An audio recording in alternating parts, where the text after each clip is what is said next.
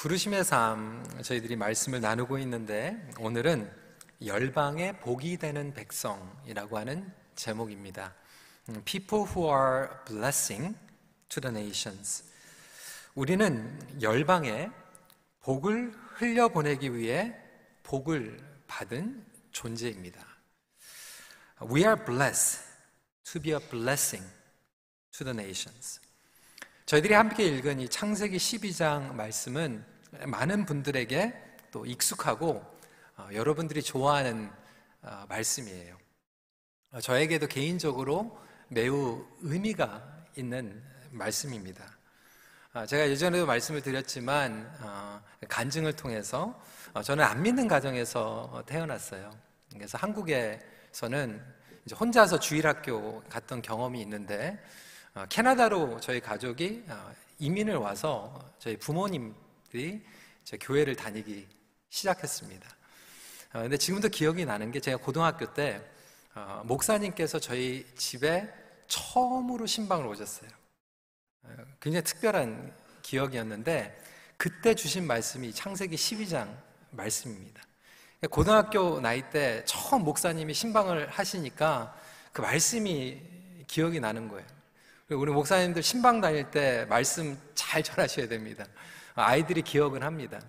근데 그때 이 창세기 12장 말씀을 들으면서 아브라함 얘기였는데 아브라함이 조상의 집을 떠나서 하나님의 그 복을 받는 이야기를 들으면서 우리가 한국을 떠나가지고 캐나다에 왔는데 하나님 우리 가정을 축복하여 주시고 우리가 복을 많이 받게 해주세요라고 하는 간절한 마음으로 어, 예배를 드리고 말씀을 품었던 기억이 납니다. 그리고 나서 35년, 36년이 지났어요. 세월이 흐른 데에 보니까 정말 놀라운 축복을 우리 가정이 어, 저뿐만이 아니라 우리 자녀들이 또 누리고 어, 있는 것이 사실입니다. 하지만 적어도 저에게는 이 복에 대한 의미가 더 깊어지고 달라졌습니다. 우리가 복에 대해서 얘기를 하면 많은 분들이 이 복을 많이 받는 것에 대해서 어, 집중을 하게 됩니다. 하나님 복을 주세요. 복을 누리기 원합니다. 라고 이야기를 하죠. 그것이 완전히 틀린 것은 아니지만 하나님께서 우리에게 복을 주신다라고 하는 것은 거기에서 멈추지 않습니다. 차이점이 있는데 복을 받는 것이 있고 그리고 복이 되는 것이 있습니다. 하나님께서는 저와 여러분들에게 단순히 복을 주시는 것으로 끝나는 것이 아니라 복이 되기를 원하시는 줄 믿으시기 바랍니다. 그러니까 receiving blessing로 끝나는 것이 아니라 being blessing, becoming blessing 이라고 하는 것이죠. 복을 받는 것에 끝나면 이게 기복신앙이에요. 마치 자동차에 기름을 채우고 나서 시컷 막 운전하고 다니다가 기름이 떨어지면 다시 이 기름을 채우는 것 같이 교회 와가지고 복 받기를 기도하고 그리고 세상에 살아가다가 복이 떨어지면 또 교회 와가지고 또 복 받기 위해서 채우려고 하는 기복 신앙에 빠질 수 있습니다. 이러다 보니까 신앙의 이원화가 됩니다. 반면에 하나님께서는 그의 자녀들이 복 자체가 되도록 부르셨습니다. 그러니까 여러분과 제가 복을 받는 것으로 끝나는 것이 아니라 복덩이가 되게 부르셨다라고 하는 거예요. 열방의 복이 되도록 부르셨 존재입니다. 그렇다면 오늘 이 말씀을 통해서 복을 받는 게 아니라 복이 되는 것, 그리고 열방의 복이 된다라고 하는 의미가 무엇인가에 대해서 말씀을 나누고자 합니다. 첫 번째, 먼저 하나님의 복에 들어가는 것입니다.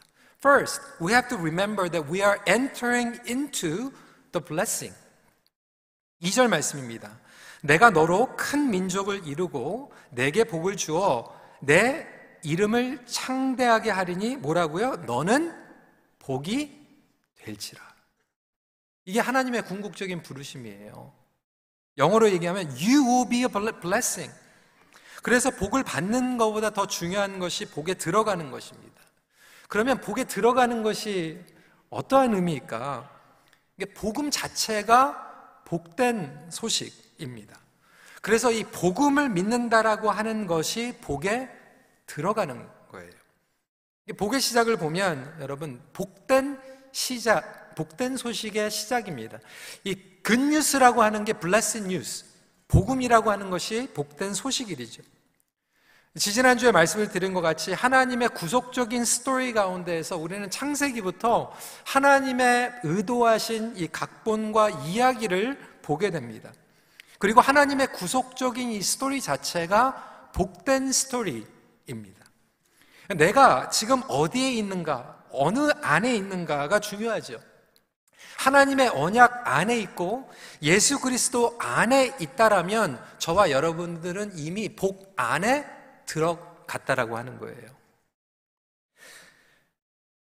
이것이 바로 이 받는 것과 복 안에 있는 것이 차이점이에요. 그 자체가 모순 같지만 사실 많은 성도들이 복 받기 위해서 맹목적인 신앙을 하게 됩니다. 때로는 행위적으로, 율법적으로 종교 생활을 하게 되죠. 어, 이게 미신 믿거나 아니면 이 예전에 막 이렇게 복 빌었던 개념 가운데에서 오늘 기독교 신앙을 하면서도 복을 생각하는 분들이 굉장히 많이 있어요. 지난주에 구원에 대해서도 얘기했을 때 많은 분들이 불교에서 얘기하고 있는 해탈 하는 것처럼 구원을 생각하고 계시는 분들도 참 많이 있습니다. 그 성경은 복을 무엇이라고 define하고 있는가? 제일 먼저 기록되어 있는 것이 어디냐면 창세기 1장과 2장입니다. 창세기 1장과 2장을 보면 하나님의 original intention, original meaning of blessing이 나오게 되죠. 1장 22절의 첫 번째입니다. 하나님이 그들에게 복을 주시며. 두 번째, 1장 28절, 하나님이 그들에게 복을 주시며. 그리고 세 번째, 2장 3절에 하나님이 그 일곱째 날을 복되게 하사. 하나님께서 창조하실 때부터 복된 디자인으로 만드셨는데 세 번이나 선포되는 이 복의 의미는 뭐냐면 생육하고 풍성하고 충만함에 대해서 이야기하고 있습니다. 그래서 성경적인 복은 뭐냐면 하나님의 임재가 우리의 삶 가운데에서 끊임없이 흘러나가는 게 복이에요. 하나님의 영광이 드러나고 하나님의 평강이 드러나고 기쁨과 하나님의 성품이 우리의 삶 가운데에서 흘러가는 그 자체가 복이라는 거예요. 그래서 이 복을 보면 수직적인 복이 있고요. 그리고 수평적인 복이 있습니다. 수직적인 복은 무엇입니까? 하나님과의 관계 가운데 거할 때 하나님께서 저와 여러분들에게 부어주시기로 작정한 그 모든 것들이 저와 여러분들에게 쏟아지는 거예요. 그것으로만 끝나는 것이 아니라 이것이 서로에게 나누고 multiply 되고 번성하고 충만하게 되면서 그 복이 더 확장시켜 나가는 것이죠. 이것을 위해서 저와 여러분들을 창조하셨어요. 이것을 위하여서 천지를 창조하셨습니다. 원래부터 하나님은 우리를 복된 존재로 창조하셨다. 이것이 창세기 1장과 2장에서 얘기하고 있는 거예요. 지금 안식일도 하나님께서 명령하신 것이 하나님을 누려라. 하나님을 누릴 때 그것이 복되기 때문에 누리라고 말씀하신 거죠. 그런데 그것에 어긋난 죄, 타락, 행동, 이것이 하나님의 약속과 복에서 탈선을 하게 만들어 버린 거예요. 그래서 다시 회복시키기 위하여서 예수 그리스도를 보내신 것이 복된 소식이라는 거예요. 저와 여러분들을 복된 존재로 창조하셨는데 죄 때문에 그것에서 떨어져 있기 때문에 다시 저와 여러분들을 복의 자리로 불러주시기 위해서 예수 그리스도를 보내신 것이죠. 그래서 예수 그리스도 안에 우리가 머물게 되면 어디에 있든지 상황이 좋든지 나빠지든지 저와 여러분들은 복 안에 들어가 있는 거예요. 경기가 좋든 경기가 나쁘든 저와 여러분들은 복 안에 들어가 있는 거예요. 내가 건강하든 건강하지 않든 저와 여러분들은 이미 복 안에 들어가 있는 거예요. 그것 때문에 하나님께서는 아브람을 아브라함으로 부르셨다. 그것이 구속 스토리 안에 들어가는 것이죠. 그러니까 저와 여러분들이 예수 그리스도를 영접했다라면 이미 복 안에 들어갔다라고 하는 것을 크리스토퍼 라이트는 하나님 백성의 선교에서 설명하고 있습니다. 그는 이렇게 얘기합니다. 우리가 이방인 나라에 속해 있고 이스라엘의 메시아요 세상의 구세주인 예수님을 믿는다면 우리는 아브라함의 복에 들어간 것이다. 참으로 우리는 아브라함 백성의 일부가 되었다. 이것이 바로 하나님 선교의 시작입니다. 그리고 그거, 그것을 위하여서 저와 여러분들을 초청하셨습니다.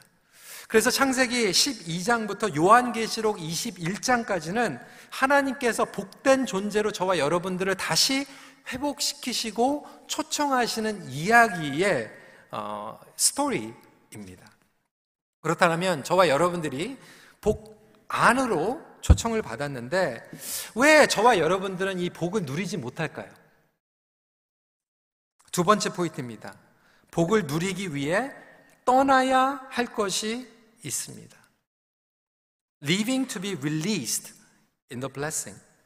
1절 말씀입니다. 여호와께서 아브라함에게 이르시되 너는 너희 고향과 친척과 아버지의 집을 떠나 내가 내게 보여줄 땅으로 가라. 하나님께서는 저와 여러분들에게 복을 부어주시기 위해서 이 releasing of the blessing을 하기 위해서 창조하셨고 구원을 하셨는데 이것을 누리기 위해서는 언약적인 순종과 반응이 필요하다라는 거예요. 창조 질서를 포함해서 하나님의 오리지널 계획으로 회복이 되어야 되는데 그 하나님의 선하신 복이 자연스럽게 flow through하고 넘쳐나고 흘러 나가길 하나님께서는 원하시는 거예요. 그런데 그것을 방해하는 것들이 있어요. 우리가 기억해야 되는 것은 하나님은 저와 여러분들을 복주길 간절히 원하고 계세요. 그런데 그 복을 계속 차버리는 것은 저와 여러분들의 불순종 때문에 그래요. 여러분 창세기 보면 에덴 동산에서 아담과 여자가 뭐 해야 되는 게 없었어요. 그냥 하나님을 누리기만 하면 돼요. 하나님 안에 거하기만 하면 돼요. 그러면 그 복이 아담과 이브를 통해서 쏟아질 뿐만이 아니라 넘쳐납니다. 그런데 아담과 여자가 죄로 인하여서 그 복을 차버립니다. 뛰쳐나가는 거예요. 여러분, 부모님들, 우리 자녀들 복 주기 원하시지 않습니까? 사랑스럽지 않습니까? 그냥 가만히만 있으면 복 주고 싶어요. 잘해주고 싶어요. 어련히 해줄까봐. 우리가 하나님의 자녀이기 때문에 정말 하나님 안에 거하기만 하면 어련히 하나님께서 복 주십니다. 그런데 문제는 저와 여러분들이 그 저주를 끊어주시고 예수 그리스도 안에서 회복시켜 주셨는데 그 복을 차버려요. 뛰쳐나가는 거예요. 내가 해보겠다라는 거예요. 하나님 계획 안에, 말씀 안에 거하기만 하면 복이 다 우리 삶 가운데서 flow through 하는데 우리가 내 마음대로 해보겠다고 뛰쳐나가는 거예요. 여기에서 떠나라고 하는 의미는 무엇입니까? 그 복을 누리지 못하게 하는 방해 요소에서 떠나라는 거예요. 아브라함에게 떠남을 요구하신 것은 떠나야만 아브라함과 그리고 열방이 복을 받을 수 있기 때문에 그렇습니다. 여기서 눈여겨봐야 될 것은 이미 하나님께서 아브라함에게 개입하셨어요. 창세기 12장에서 갑자기 나타나신 게 아니라 11장에서도 나타나셨죠. 사도행전 7장 2절부터 4절 말씀 한번 읽어볼까요?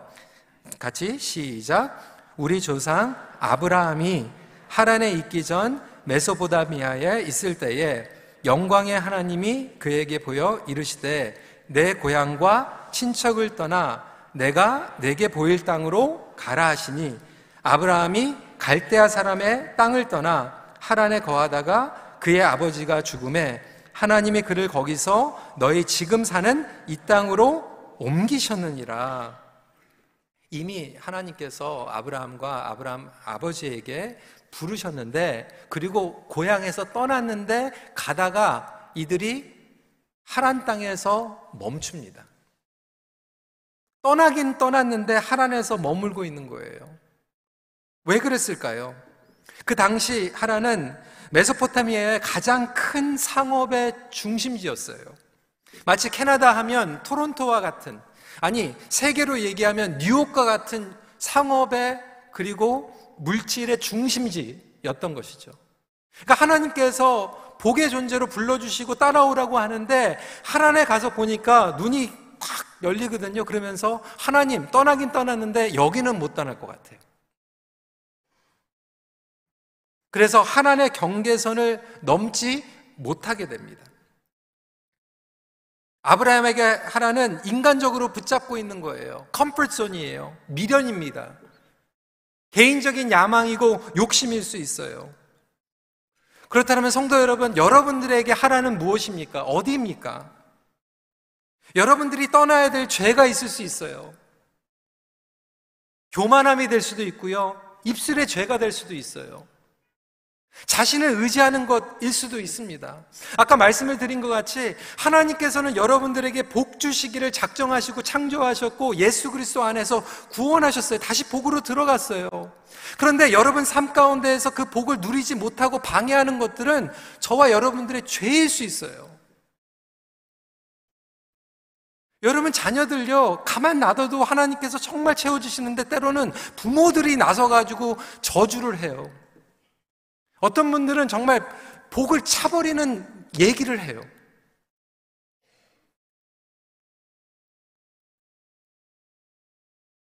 여러분 주일 한번 생각해 보세요. 저와 여러분들이 복동이에요. 믿으십니까? 저와 여러분이 복이에요. 그러면 지금 복덩이들이 지금 천 명 이상 모여 있으면 여기가 지금 제일 복이 넘쳐야 되는 거 아닙니까? 근데 모여 가지고 뭐해요?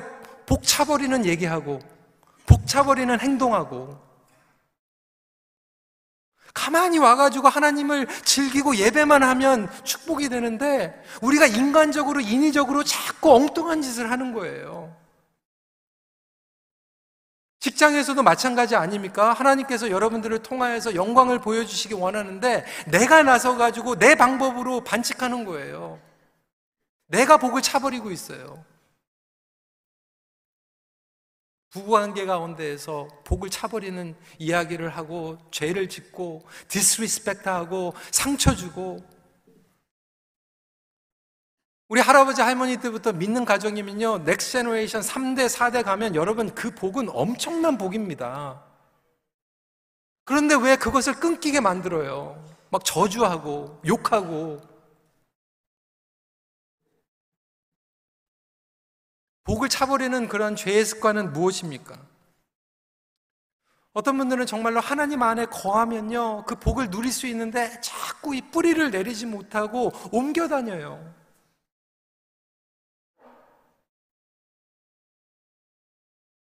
정말 복의 뿌리를 내릴만 하면 그냥 퀴하고 그냥 딴 데로 가버리고. 어떤 분들은 하루 아침에 시작할 때 하나님께서 정말 하나님의 얼굴을 비춰주시기 원하는데 집중하지 못하죠. 지금 현대의 가장 최고의 우상은 어, 분주함이다라고 얘기를 하고 있어요. 집중하지 못하는 것. 지난달에 우리 목회팀에서 슬로우 영성이라고 하는 책을 읽는데 거기서 샤킹. 여러분 스마트폰 다 있으시죠?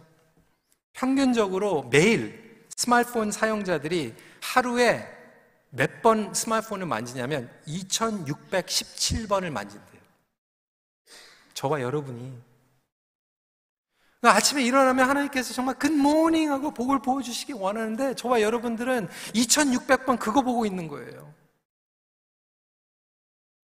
그러니까 가족들이 모여가지고 얼마나 축복입니까? 같이 얼굴 마주 보면서 식사하고 어, 대화하고 그게 축복인데 우리는 그거 못하고 있잖아요. 그냥 다들 그냥 식당에 가가지고 셀폰 보고 있고. 복이 끊기는 거죠. 하나님 앞에 집중하지 못하고 서로에게 집중하지 못할 뿐만이 아니라 오히려 그 복을 차버리고 있어요. 하나님께서는 아브라함에게 그것에서 떠나라고 말씀하고 계세요. 내가 복을 주겠다. 복을 부어주겠다. 그리고 너가 복의 존재가 되게 하겠다. 성도 여러분, 혹시 저와 여러분들이 떠나야 될 것은 무엇입니까? 아브라함이 결단을 하고 떠났는데 몇 살에 떠나는지 알아요? 75세. 이 자리에 75세 정도 되시는 분들도 다 떠나는 결단하시기를 주의 이름으로 축원합니다. 아, 젊은이들에게 하는 얘기가 아니고 우리 어르신들도 마찬가지 떠나야 돼요. 우리 청년들이 도전합니다. 하나님께서 여러분들의 인생을 통해서 놀라운 계획을 가지고 있는데 그 블레싱 그리고 복의 존재가 되기 위해서 하나님께서 계획하고 계시는데 그것을 듣지 못하고 그리고 여러분 마음대로 하려고 하는 것이 어떻게 보면 그 자체가 정말로 안타까움이라고 하는 거죠. 그 우상, 우리의 과거의 습관, 우상에서 떠나는 저와 여러분들이 되시길 주님의 이름으로 축원합니다. 마지막 포인트입니다. 그래서 선교는 복을 배가 시키는 일입니다. multiplying the blessing. 하나님께서 아브라함을 복 안으로 초청하신 것은 말씀드린 것 같이 복덩어리가 되게 하시려고. 그래서 무엇입니까? 나만 잘 먹고 잘 살게 하는 것이 아니라 우린 그렇게 기도하잖아요. 하나님, 우리 자녀가 그냥 남의 자녀보다 더 좋은 학교 들어가게 해주시고, 더 건강하게 해주시고, 더 좋은 집에서 살게 하고, 뭐 이렇게 기도하진 않잖아요. 하나님의 이 복은요, 아브라함이 그 복의 존재가 되어서, 보세요. 아브라함이 가는 곳마다 주변 사람들이 하나님의 복을 경험하게 됩니다. 그것이 바로 저와 여러분들의 궁극적인 부르심이에요. 우리는 부모님들이 그렇게 기도하잖아요. 하나님 우리 아들 요셉과 같이 되게 해주세요. 요셉 하면 뭐가 생각이 납니까? 국무총리가 되는 것. 하나님 우리 딸이 에스더 같이 되게 해주세요. 여왕이 되게 해주세요. 근데 여러분 성경을 보면요. 요셉이요. 국무총리 되는 걸로 끝나지 않아요. 에스더가 여왕이 되는 것으로 끝나지 않아요. 요셉이 국무총리가 됨으로 말미암아 형제 자매들이 구원을 받는 축복이 임하는 줄 믿으시기 바랍니다. 에스더가 여왕이 되니까요 하나님의 백성들이 구원을 받아요. 그뿐만이 아니죠. 블레싱이 된다라고 하면 요셉이 감옥에 갔는데도 블레싱이 돼요. 배신당하고 억울하게 갇혀 있는데도 상황이 안 좋아졌는데 헐벗고 배고픈데도 하나님의 복은 아무도 뺏어갈 수 없어요. 우리 자녀들에게 기도하는 게 바로 그런 블레싱이에요. 아브라함이 뭐 부자 돼가지고 복 받는 거, 요셉이 국무총리 되고 에스더가 여왕 되는 것으로 끝나는 게 아니라 그래서 형제자매들 하나님의 백성들이 구원을 받고 어려운 상황 가운데서도 하나님의 성품과 임재하심과 하나님의 성품이 드러나고 하나님의 약속이 성취되는 그러한 복이 결국 선교라고 하는 것이죠. 이런 환경 가운데서 실제로 구원의 역사가 일어나죠. 그래서 아브라함에게 복을 주신 것이 3절에 보니까 같이 한번 읽어볼까요? 시작. 땅의 모든 족속이 너로 말미암아 복을 얻을 것이라. 이게 하나님의 선교인 줄 믿으시기 바랍니다. 그래서 우리가 하나님 안에만 거하면 그리고 그 복을 차버리지만 않으면 저와 여러분들이 복의 존재가 되고 그리고 세상에 나가서 선교라고 하는 것은 보내주신 그 모든 영역 가운데서 그 복을 replicate 하는 거예요. multiply 하는 거예요. 선교란 복의 확산입니다. 마이클 고힌은 열방의 빛으로라고 하는 책에서 복이 되기 위하여 우리는 복을 받은 존재다라고 이야기하고 있죠. 그래서 궁극적으로 저와 여러분들은 복의 매개체예요. 그리스도인들과 교회가 보냄 받은 자로서 정체성을 상실해 버리고 있지는 않은가? 다시 한번 2절과 3절 말씀 저와 여러분들의 mission statement 한번 선포하도록 하겠습니다. 시작. 내가 너로 큰 민족을 이루고 네게 복을 주어 네 이름을 창대하게 하리니 너는 복이 될지라 너를 축복하는 자에게는 내가 복을 내리고 너를 저주하는 자에게는 내가 저주하리니 땅의 모든 족속이 너로 말미암아 복을 얻을 것이다. 그래서 하나님께서는 아브람에서 아브라함으로 불러주시죠. 아브라함 뜻은 무엇입니까? 대가족을 이끌어가는 대표의 가장. 자기 가족 잘 먹고 잘 사는 것. 그런데 하나님은 아브라함으로 부르시는데 아브라함의 뜻은 무엇입니까? 여러 민족과 모든 나라의 믿음의 조상. 하나님께서 저와 여러분들 그리고 우리 특별히 우리 자녀들이 아브라함에서 머무는 것이 아니라 아브라함이 되도록 블레싱하는 저와 여러분들이 되시길 주님의 이름으로 축원합니다. 이것이 바로 삶 자체의 성교입니다. 지난주에 여러분 그 도표 보내드렸죠? 보여드렸죠? 다시 한번 그거 띄워주시고요. 제가 여러분들에게, 우리 자녀들에게 정말로 도전을 합니다. 교회는 이 세 가지 영역에서 다 선교해야 돼요. 첫 번째로 우리 우선순위 무엇입니까? 교회를 통해서 선교해야 돼요. 전도해야 되고 양육해야 됩니다. 교회를 개척해야 돼요. 선교사님들을 파송해야 돼요. 미전도 종족 나가야 됩니다. 난민들 입양해야 돼요. 이것이 우선순위인 것은 많지만 문제는 뭐냐면 많은 성도들이 그리고 많은 교회가 여기에 그냥 크리스천 버블에 머물렀어요. 교회 안에만 머물렀어요.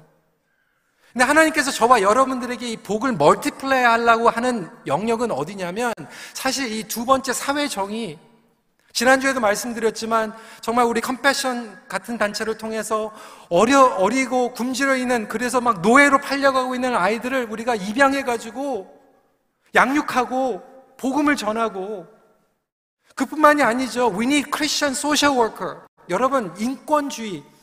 굉장히 중요한 부분, human right. 그런데 문제는 왜 그러냐면 인권주의, human right가 어디서 시작이 돼야 되냐면 하나님 안에서 시작이 돼야 돼. 왜? 모든 인간은 하나님의 형상으로 창조받았어요.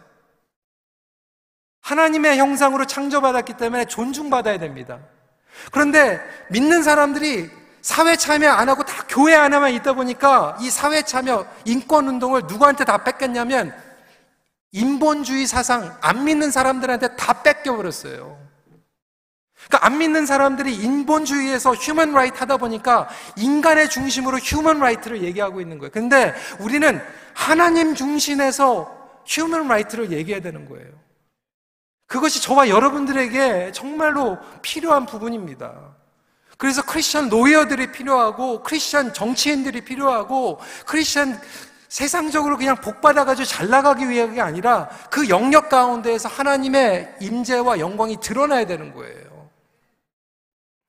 그뿐만이 아니죠. 그 밑에 자연에서도 마찬가지 아닙니까?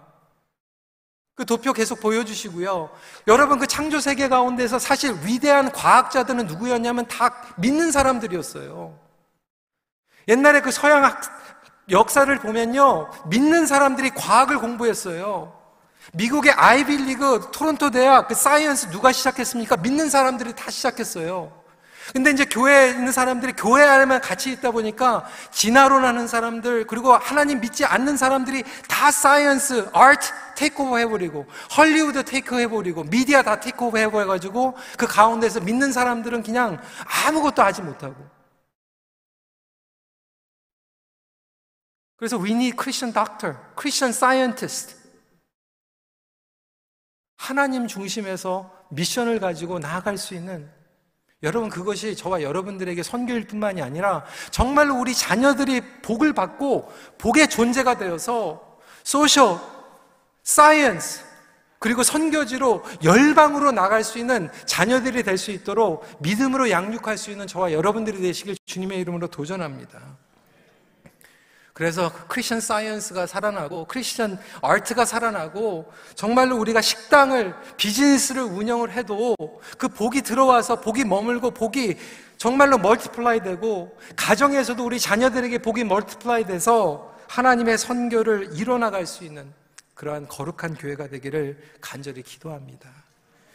말씀을 마칩니다. 복을 흘려 보내는 만큼 더욱 깊은 복을 누리게 됩니다.